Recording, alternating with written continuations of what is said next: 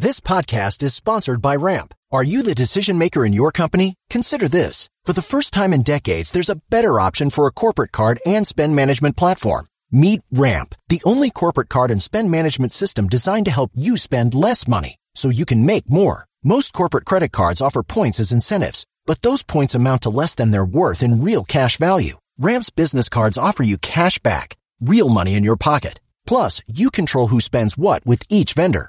And Ramp software collects and verifies receipts automatically, which means you'll stop wasteful spending and close your books in hours instead of days. Businesses that use Ramp add up to 5% to their bottom line the first year.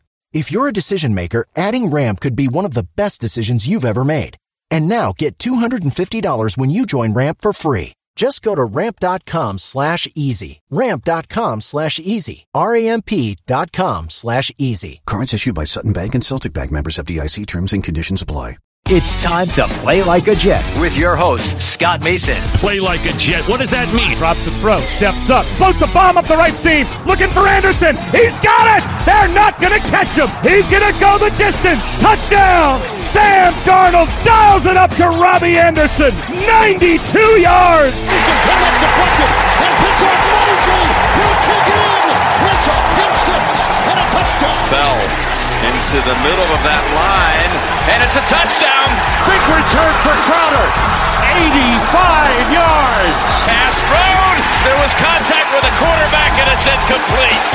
They got pressure on Prescott. It was Adams who came blitzing in. Hill hit immediately when he got the handoff. You know who that's? The Q-inator. Oh my gosh. Listen, thank you. From the TOJ Digital Studios, this is Play Like a Jet. My name is Scott Mason. You can follow me on Twitter at Play Like a Jet One. This is part two of the weekend mailbag, asking a pro. We've got Jamal Westerman here, the man that sacked Tom Brady not just once but twice in a single game in 2011, answering questions the way that only a pro can. So let's jump right in with part two of the mailbag. Next question comes in from Ben Marsh. He says, Jamal, how badly did the ref yell at you after you sacked Tom Brady for the second time in that game in 2011 for daring to put your hands on the NFL's golden child? You know what though? That's one of my that's one of my pet peeves.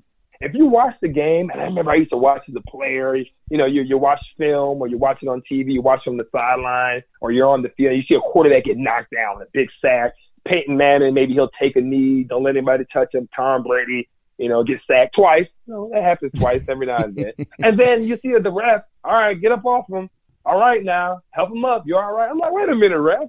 You've never told me, hey, you're all right? Get on up, get off of him but they love that quarterback. And you know what? I think you can't. Sometimes just be like, all right, it is what it is, because the rest, you know, they're they're fans too. They enjoy the game too, and they they know who the stars are and who they see every day. And when they see Brady gets hurt, they probably look and say, "Hey, that's my guy, man. Get off of him." So yes, definitely the refs always do tell you get off the quarterback. Oh, you're dancing too much, too much celebration. But hey, man, you get the goat or you get any quarterback. You got a little bit of put a little dirt on them and dance on them a little bit. So it's always fun. The refs are always giving you a little help when you're hitting those those high priced, you know, face of the NFL type guys. Next question comes in from G Tucker one one one five. He says, Jamal, how many sacks do you think you could have had in Gregg Williams' defense? Oh man, Gregg, let's see, let's see, uh, let's see. How many games? We got six wins. In the second half of the man, listen, I, I don't double digits. Why not?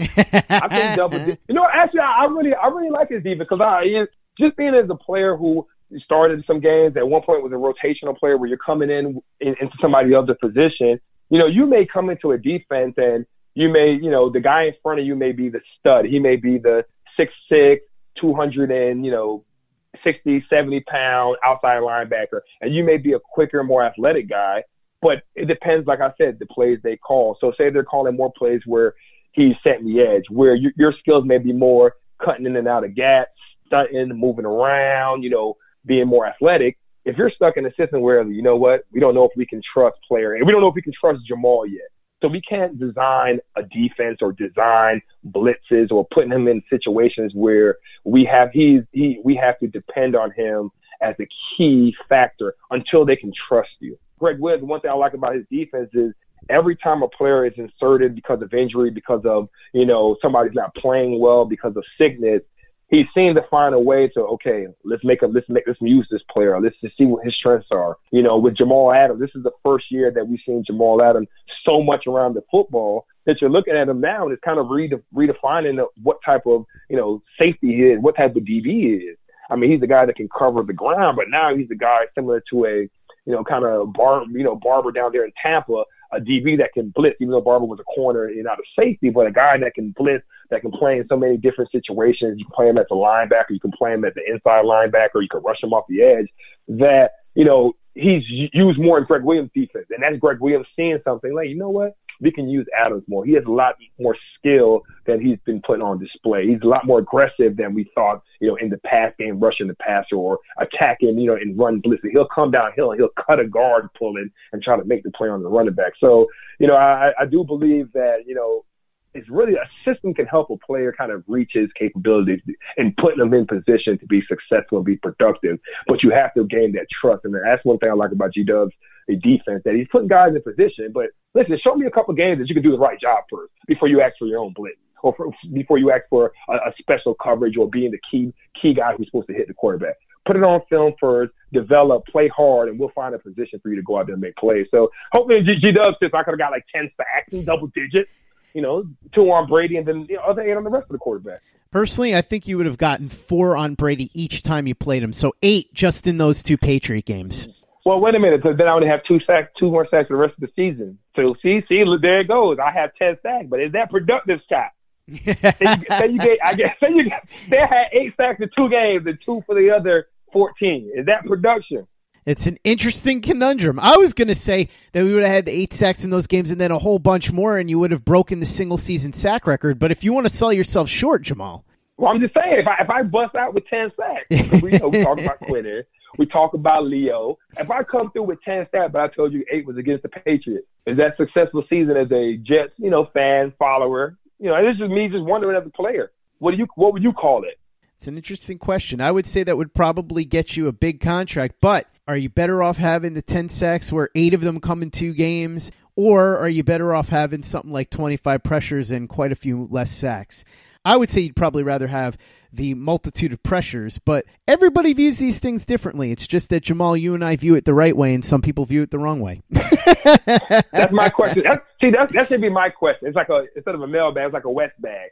Which one is which one would you want more, Jets fans? Eight sacks on the Patriots, two sacks in the other games, or 10 sacks spread throughout the season? That's an interesting question, and I think because it's Tom Brady, they would probably go with the eight against the Patriots because they just want to punish him. Next question comes in from Michael Christopher. He says, "Looking at Gregg Williams' defense, what do you think they need more? A top pass rusher or a lockdown corner? And what type of corner do you think fits best in Gregg Williams' system?" Which free agents out there do you think the Jets can get on defense to help them improve enough that they can use their premium draft capital on offensive players to help Sam Darnold reach the next level in 2020. So this is kind of interesting, Jamal, because you can see things with the way that Gregg Williams deploys players, and the average person may not see it in the same way. So I'm curious what you think about this. What do you think the Jets need more in Gregg Williams' system a really strong cover corner or a really strong edge rusher? And also, which type of cornerback do you think would fit Gregg Williams' system best? Well, I'll start. You know, I'm a I'm a, I'm a guy that plays on the edge, but play a little linebacker in coverage. I think for Gregg Williams' system, they always say the quarterback is the man. The quarterback gets all the money, and the guys that go get him are the guys you need to stop. You know, in the, in the league, you know, guys that can attack the quarterback, that can be disruptive, you know, and then be productive with it in the backfield, making plays on the quarterback, making plays behind the line of scrimmage. You know, so I, I would think uh, uh, for any defensive coordinator, defensive, you know, coach, having that guy, uh, Khalil Mack type, uh, you know, Clay Matthews from back in the day type, uh, even, you know, you think about a, a Freeney, anybody that could come off the edge consistently and create havoc in the backfield where they have to scheme for it, where they have to chip him, you know, where they have to have a condensed formation and put a tight end in front of him to slow down his get off, you know, where they have the guard, you know, cheating over and help him. I think any scheme, any person that you can have come off the edge do that, I think for a defensive guys, the most important. So I think for G Dub, that may be it. But the one thing about him is just the multitude of blitzes, the multitude of things that he does on third down and his blitz package and his pressure system is you need corners that can be man to man lockdown corners that can be on an island and you know where everybody's looking for the next you know man to man you know to Revis uh, you know, Richard Sherman that can just kind of lock down the side of the field man to man, hold up while the blitz, you know, has the time, and the pressure packages have time, has, has the time to get there. So I would think having that dominant edge guy, I think for G Dub system would, would be, that's the guy I would want. Just a dominant guy you can put there. You can move him around up front and make him productive. But if we were talking about corners and what type of corners that he would look for in the system, it's definitely guys that can play a little bit of man to man you know, that can be versatile. But, you know, in those third down and longs, when he wants to send some pressure, you know, you're going to have some single coverage and you have to have a kind of that lockdown guy that can play in those situations. And as far as the free agents, we're going to dive deeper into that over the next couple of weeks as we get ready for free agency. So stay tuned on that one, Michael. Next question comes in from Peter J. Dillard. He says, Gentlemen, gangsters, and former NFL players. And in case you didn't know, Jamal, one time Chris Nimbley, who comes on the show and is, of course, a very big deal, was saying how he thought it was funny that Peter will refer to us as gentlemen when he doesn't consider himself a gentleman and fashions himself more as a gangster. So now Peter says gentlemen and gangsters, referring to me and Chris. And now you, former NFL player and current CFL player, he says, Why did the Jets not extend Robbie Anderson? Is it because of the off the field stuff? Is it possible he tried and his agent said no? With the salary cap going up, I'd say there's no reason not to sign him now. Thoughts? So Robbie is going to test the free agent market. He said that, and I understand why he's doing it. He's the best free agent wide receiver out there by a pretty considerable margin. And there are a lot of teams that have needs at wide receiver, and a lot of teams have money to spend. So I would do the exact same thing as him. What this boils down to for me, actually, is I think Mike Maccagnan messed this up because they should have locked Robbie Anderson up at the end of last season and they wouldn't have to deal with this. But I think they felt like they could have him on a bit of an audition year. So they signed him to that tender as a restricted free agent and figured they could make the decision at the end of the year. But they didn't take into account the needs of other teams, what the market was going to look like. So I think that now, if they keep Robbie Anderson, it's going to end up costing them a lot more money than it would have if they would have signed him at the end of last year. And unfortunately, I think there's a good chance that Robbie goes somewhere else if a better team with more guaranteed money comes along. So I feel like this is something that the Jet front office messed up by not taking care of sooner. There are a variety of reasons that they might not have done it. Perhaps they weren't fully sold on Robbie. Perhaps they were nervous about the off the field stuff. I don't know for sure, but I think that clearly it was a mistake. And I think that if they want to keep him now, they're going to have to pay through the nose. Yeah, I mean, I think I, you know, I'm not with you on everything you said, but I'm I'm with you on if they if they want to play him that. If you knew this is this type of the you know season at the end and how he, his production he's he's had through the last couple games and really that that um chemistry with Darnold, if you knew this what it was going to be at the end of last year, at the beginning of this year, I think they would have locked him up longer. But with the injuries of Sam early in the season, you couldn't really get a feel of how him and you know and Robbie you know, how how was their connection?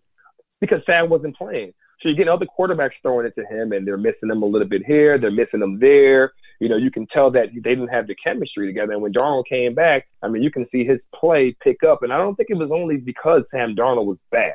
I think it was. It looked like he was attacking the ball better. It looks like he was more physical in going up, and instead of just catching the ball, he was grabbing it out the air.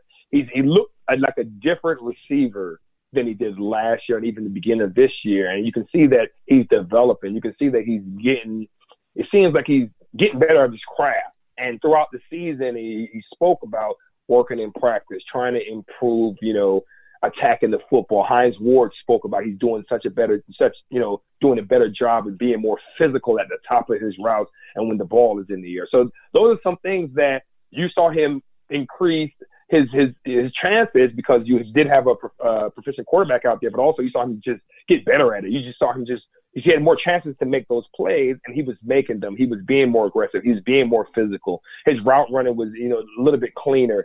So I think I'm not saying they dropped the ball, but you don't know because quarterbacks hurt, the situation on offense, moving guys in and out, miscommunications, and you couldn't really point. You know, on offense, you probably couldn't point to anybody the first half of the season who who was playing well, who wasn't playing well, because you're looking at a kind of a mass unit an ER unit of players down, players out, players coming in off the bench, players that, you know, haven't been in the offense even during the off season now have to come in and play a lot. So, you know, I, I, obviously he's a player that you would have wanted to sign up early, but with him saying he's going to, you know, look for the most money or look for the most guarantee, I think that's within his right. And I think, you know, when guys say that, you know, sometimes just like when guys say it's not about the money, and sometimes it is, you know, guys are talking at the end of the year. They're trying to figure it out themselves. Where right now he may say, "Yeah, it's just all about the money," but you know, moving forward in the off season, you know, some trust he may get with JD and what they're building there, what him and Sam had also because him and Sam, him, Sam did have a connection. Maybe he looks at some things and it depends on the difference in the money. Maybe it's you know where does he want to live? You know, coaching staff, the offense. You know how they want to you know feature him in in the offense, and those are all valid and useful things that I think him and his agents and his management is going to use moving forward into his contract negotiation because he did he played himself into it. He stayed healthy. He had a year. He finished strong, and like he said, he's one of the premier free agents, you know, wide receivers in this year's uh, roster building season. And just to be clear, I'm all about going for the most money. I see absolutely nothing wrong with that. I kind of go crazy when I see fans say, How dare he? He's only about the money. Okay, well, you have a limited number of years to make as much money as you can in a physically punishing sport. I have no problem with guys going for the most money if that's what they choose to do. Play like a Jet. Play like a Jet. Next question comes in from John Flesh. He says, Jamal, do you think your fellow RU alum, Bless Austin, has a real shot to be a starting cornerback in this league? Not just for 2020, but for the long haul. I'll start with this and then I'll throw it to you. You have better insight on this, being an RU guy and having known Bless Austin a little bit. I think if he can stay healthy, he's shown that he has the skills to be a legitimate cornerback in the NFL. It's just going to be a matter of staying healthy. What do you think, Jamal? I'm with you right on that. I think Bless, you know, he had a, a season that started down coming off injury last year, you know, being a guy that's late pick, you know, being on the pup, not being able to practice, you know, then coming into camp, getting in shape, being away from football a while. And they said, could he be a starting quarterback? I mean, he started games this year. He was a guy that had to be relied on and at points in the season played at a high level. You know, the, the only thing I think, like you said, is injury that can take away from him having a and that's everybody having a super productive career because he has all the physical traits that you want. If you're looking at, you know, kind of checking the boxes, he's tall, he's athletic, he's long, he's he has, you know, great long uh, arm length. You know, he can move he's aggressive. You know, he, he plays with a kind of a chip on his shoulder. And for DBs, especially corners in this league, you have to be an aggressive guy with a chip on his shoulder that can, you know, all right, you got beat me on this play, but you're not going to beat me on the next one. You caught this touchdown, but next time I'm going to get the pick or I'm going to bat it down. So I think all those characteristics, you know, he has the physical trait, he seems to have the men- mental makeup and the kind of that that dog in him you know, to, to play a long time because he did make it through those two injuries to come back and be and then be a player in the NFL, you know, this year. I think he's just gonna have to do what we all have to do as young players. Clean up your technique, learn how to be a pro, learn how to, you know, continue to be more coachable, you know, being being able to take your, you know, the defense from you know, kind of the one-on-one to take it to the graduate level where you're not just thinking, okay, what do I do? Now you know what Jamal Adams is seeing, and you know what the D linemen are seeing. You know, so you may say, oh, okay, they're mo- they're shifting like that because they're thinking pass. Let me get ready to play them. The ball's coming out quick, or it's a three-step because of this formation. So as he improves his his his intellect, his football IQ, he's going to get better because he has the characteristics physically to play in the NFL and to play a long time in the NFL or he wouldn't have been a draft pick because guys aren't looking to draft guys off a, a bunch of ACLs unless they see, you know what, without those ACLs, physically, he's probably the, you know, a good looking cornerback, what we would look for in our prototype type of guy, just he's been injured so much in college. John Flesh also asks, from your perspective as a former player, how would you grade the coaching job Gregg Williams did this season? Is it feasible as a defensive player to have more respect for your defensive coordinator than your head coach? How would you stay motivated in 2020 if the offense remains bottom three again? And I thought you would have a particular insight into this because in the book Collision Low Crossers by Nicholas Dawidoff, he talks about how the defense got very frustrated in 2011 as Mark Sanchez and the offense failed to keep up with them. The defense had everything put on their back at a lot of points during that season. So I was curious what you thought about that. Our first question, um, how do they feel about Gregg Williams? You know, from it seems like they love Gregg Williams. I, I, just from seeing the clips of him talking, talking to people that've been around him, you know, just watching them compete, watching them on the sidelines when they go over to the coach. It seems like he's a no nonsense guy, but he puts players in position to be successful. You know, he's not a from you know just reading and hearing what he says. He's not a guy that talks about what players you know. I need this type of player, or I need guys to do this, or we're looking for an edge rusher. We need a guy off the edge, or we're looking for corners. It seems like this is what I got. These are the guys I got, and we're going to make it work. And as a player, you always respect that in your coaching staff because you can tell that he's not looking for the next guy. He's looking to make it work with you, with your talents. And as long as you can go out there and do what you do well, do it all the time and do it at a high level, you're a guy that's going to be there and he's going to try to put you in position to be successful. So I think, you know, they probably have a lot of respect for him, you know, to be able to hold them together and not not to be a guy that's all right. The season's a,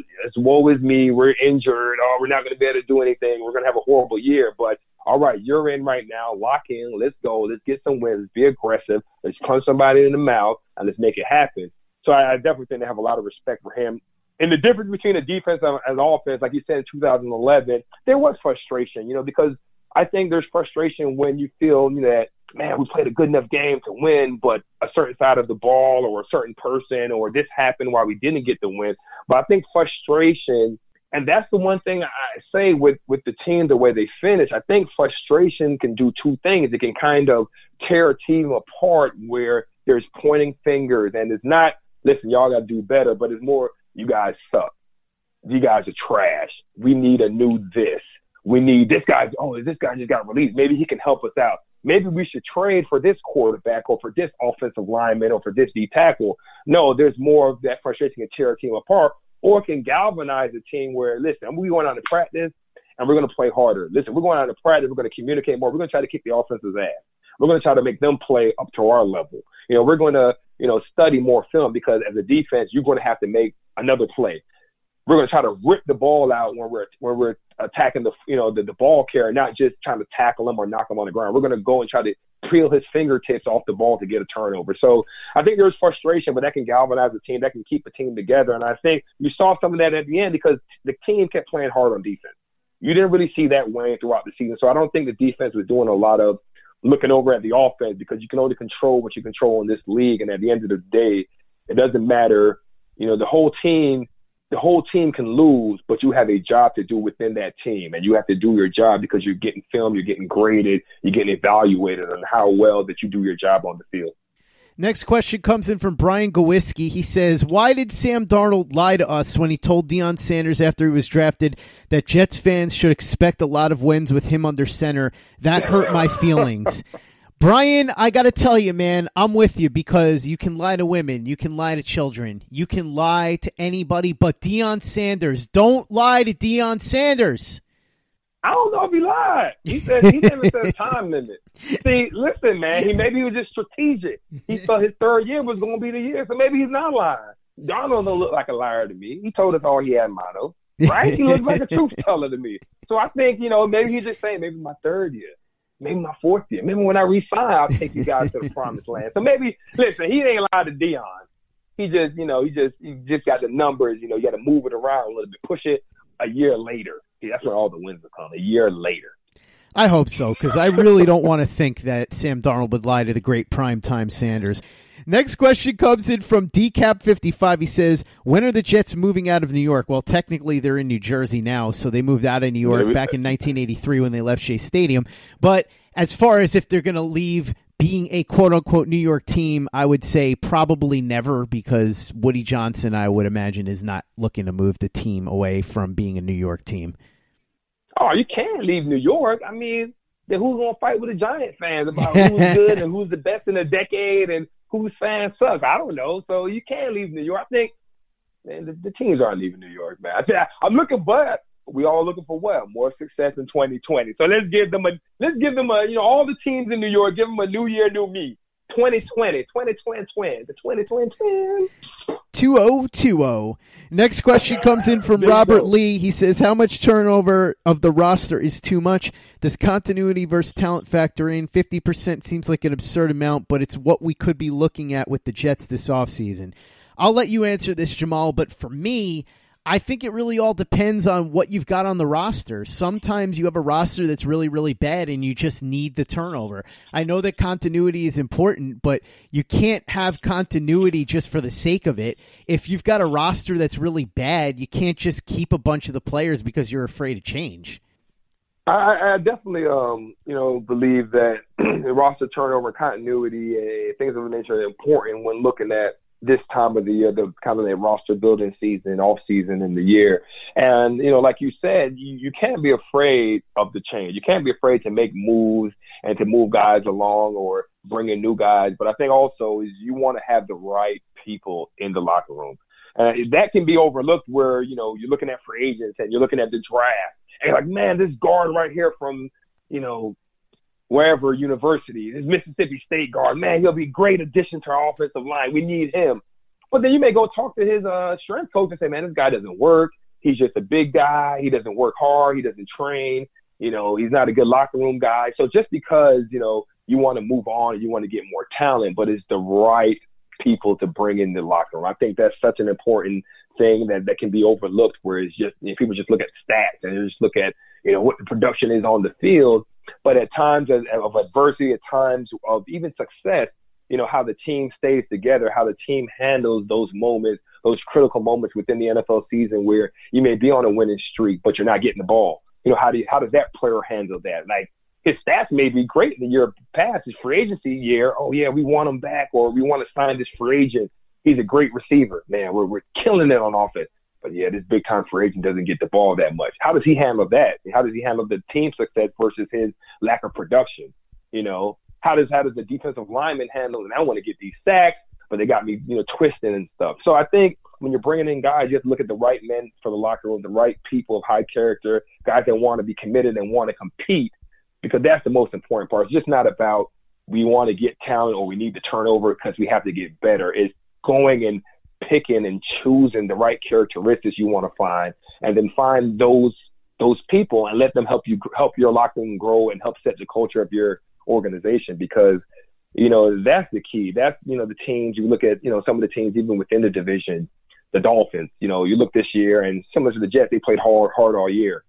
You know the, the Patriots. You know you look at them and even in the time where you can point to adversity in their organization, uh, they're missing players or suspensions or you know not playing as as great as they can on offense like this year. But they find a way to get wins. They've always found a way to be competitive.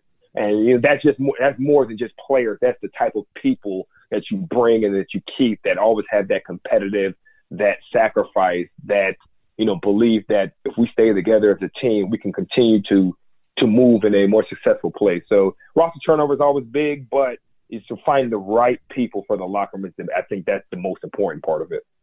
Next question comes in from Gus Toon again. He says, with the season like this that was so volatile with all the ups and downs, does it get to players and does it affect their play? Woo, volatility. I mean, this this was a vol. I mean, my first my first years in New York, I, I felt we we had more volatility than this. We had all sorts of scandals and this happening, NFL investigations, people in the locker room tripping incidents videos come out. So I think this it wasn't it was just injuries. It seemed like it was injuries. And that led to a lot of the the you know, when you're losing it seems volatile because you're losing games. So nobody's happy. Nobody wants to really talk and be funny with, you know, with reporters, you know. Nobody wants to hear the same questions over and over again about, you know, are you losing? Do you like this player? Don't you like this player? You know, do you like your coach? So I, I think that it it is a hard thing to deal with, but it can be overcome, to be honest. Play like a Jet. Play like a Jet. Next question comes in from Peter J. Dillard again. He says, I have another question for the legend Jamal Westerman.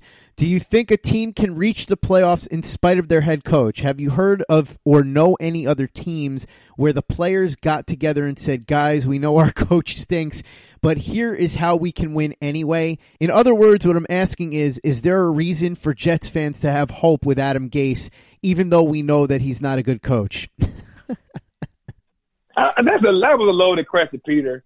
That was like uh getting getting our team. Listen, in spite of your head coach, in spite teams that win the Super Bowl, the teams that win in the playoffs, teams that you know, organizations, franchises have been successful twenty years, ten years over the you know history of the NFL. I don't think you have that separation within the team where guys are having a mutiny and we're going to talk and our, we don't like our head coach. I think you know the head coach sees it. You know he sees things. The GM they're they're all lockstep the team leaders see things and they try to come together and collaborate and and try to you know kind of cut through that adversity, cut through that you know the dissension within a locker room. You can't have a locker room that which is split and you have some guy sitting in the corner. Man, this sucks, man. This head coach, or I hate the way that we lift weights, or I hate the training room, or I hate the staff. But then you got to have guys in the team like, you know, hey, what's more important? You know, is it sitting around and talking about how you hate the food or the medical staff or you hate this play we're running, or you're gonna come out and do your job, and put it on the line, and keep playing hard. So I don't think teams get behind coaches' back and say, "Oh, we're gonna get we're gonna get together and do it without him and go win a Super Bowl." Because if listen, the Super Bowl, the playoffs, I don't think people realize how incredibly hard it is to get into the playoffs and then to win a game and to make that run to the Super Bowl, to the last game. And it takes every person within an organization, within a team, having that singular focus that, you know, we have to work together to get here. So dissension and things normally leads to bad teams that have losing records and it normally leads to players getting released, players getting cut, coaches losing their jobs. So I think the best thing is to, if you want to win, you got to be together as an organization.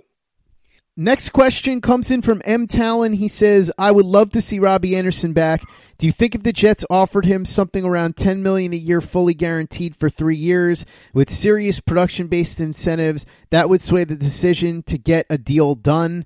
I really think it just depends on what the market looks like. It's impossible to say. There are some people that say he could expect to get between 13 and 15 million dollars. The cap's going up and there are a lot of teams in need of a wide receiver. So that number is really going to depend on what other teams are willing to offer. Yeah, I think right now nobody knows.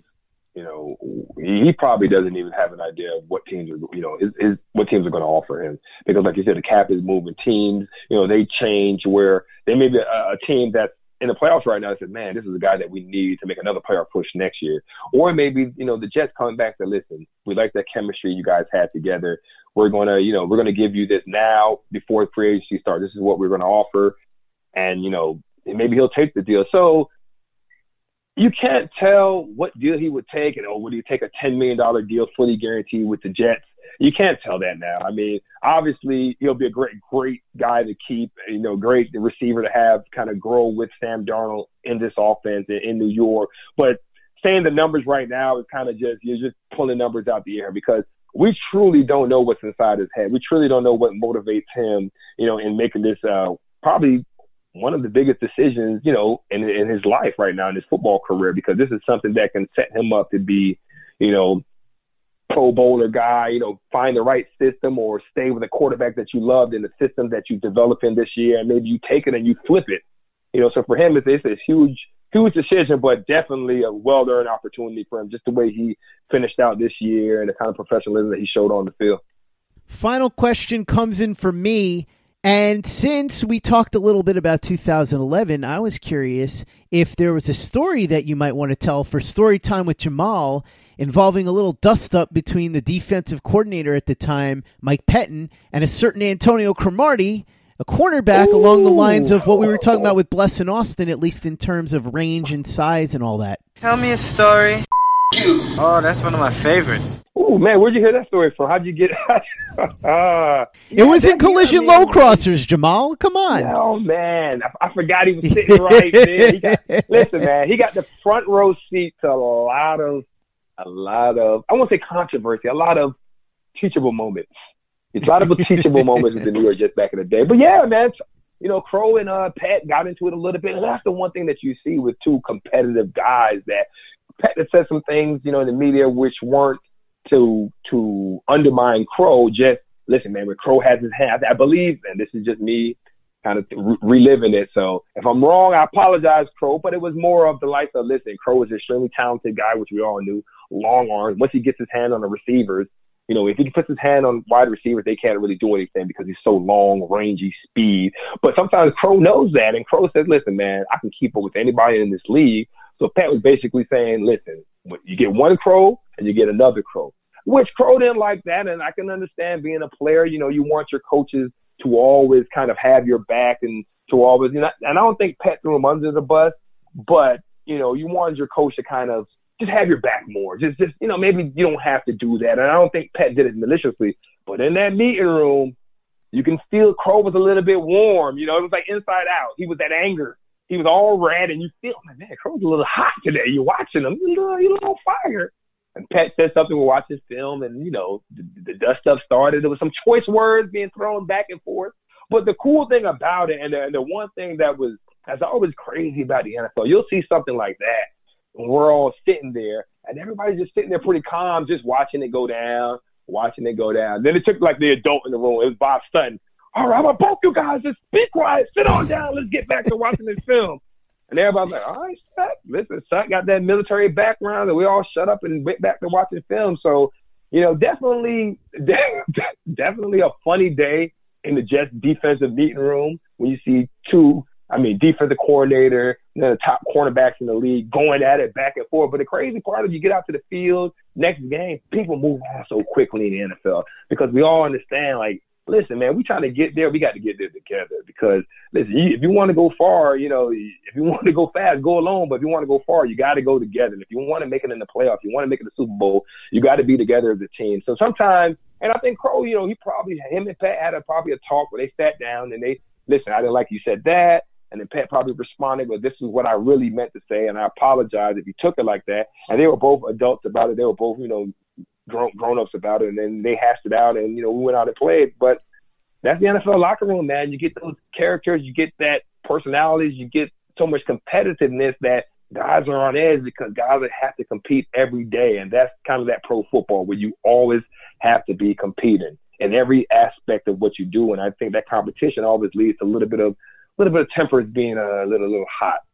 For what it's worth, I tweeted something about it a while back, and Cromartie responded saying he didn't walk out of the film session. He sat down, watched film, took notes, and didn't leave until after the meeting. This is according to Antonio Cromartie.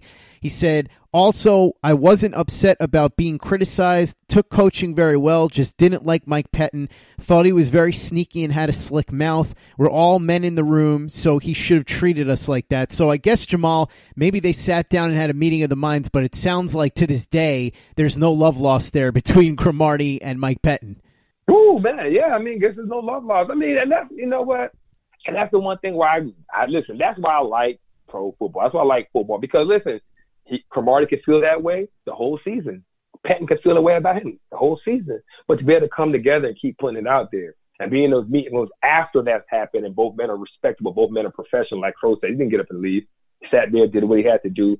That's the thing about football where like, listen, man, shit happens. Guys hate each other. Guys have I've seen guys getting knockout fights, taking off shirts, punching each other, wrestling to the ground about something as bad of, wait a minute, you did tell me to run the game, or you didn't tell me to run the game.